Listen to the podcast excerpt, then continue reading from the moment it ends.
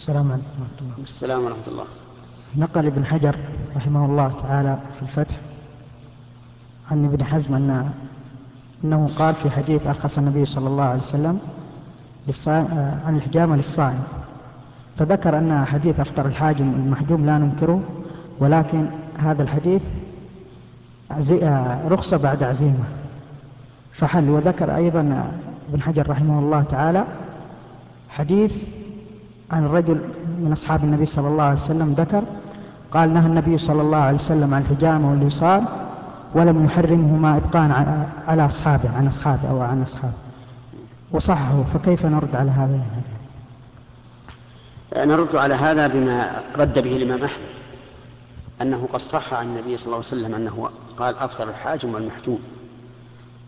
وحديث أنس بن مالك الذي أشرت إليه ضعيف. هذا واحد.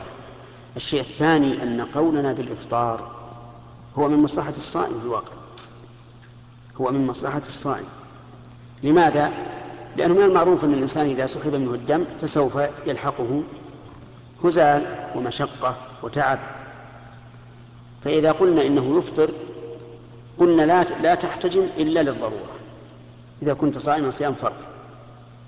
وإذا احتجمت للضرورة فكل واشرب الآخرون يقولون إذا احتجمت للضرورة لازم لا بد أن تبقى على صومك ولو كنت في في غاية ما يكون من الضعف فصار القول بأنه يفطر من مصلحة الصائم.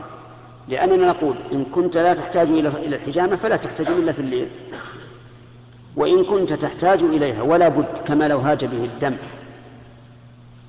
فنقول احتجم ونرخص له أن يأكل ويشرب حتى يستعيد قوته.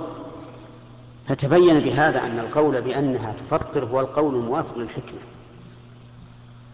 وقد حقق شيخ الإسلام رحمه الله ذلك في كتابه أو في رسالة له صغيرة تسمى, تسمى حقيقة الصيام. من أحب أن يتسع له الجواب فليرجع إليها. التبرع بالدم مثله يعني لو سحب منه للتبرع نفس الشيء. ولهذا لا يجوز الإنسان أن يتبرع للدم وهو صائم صيام فرض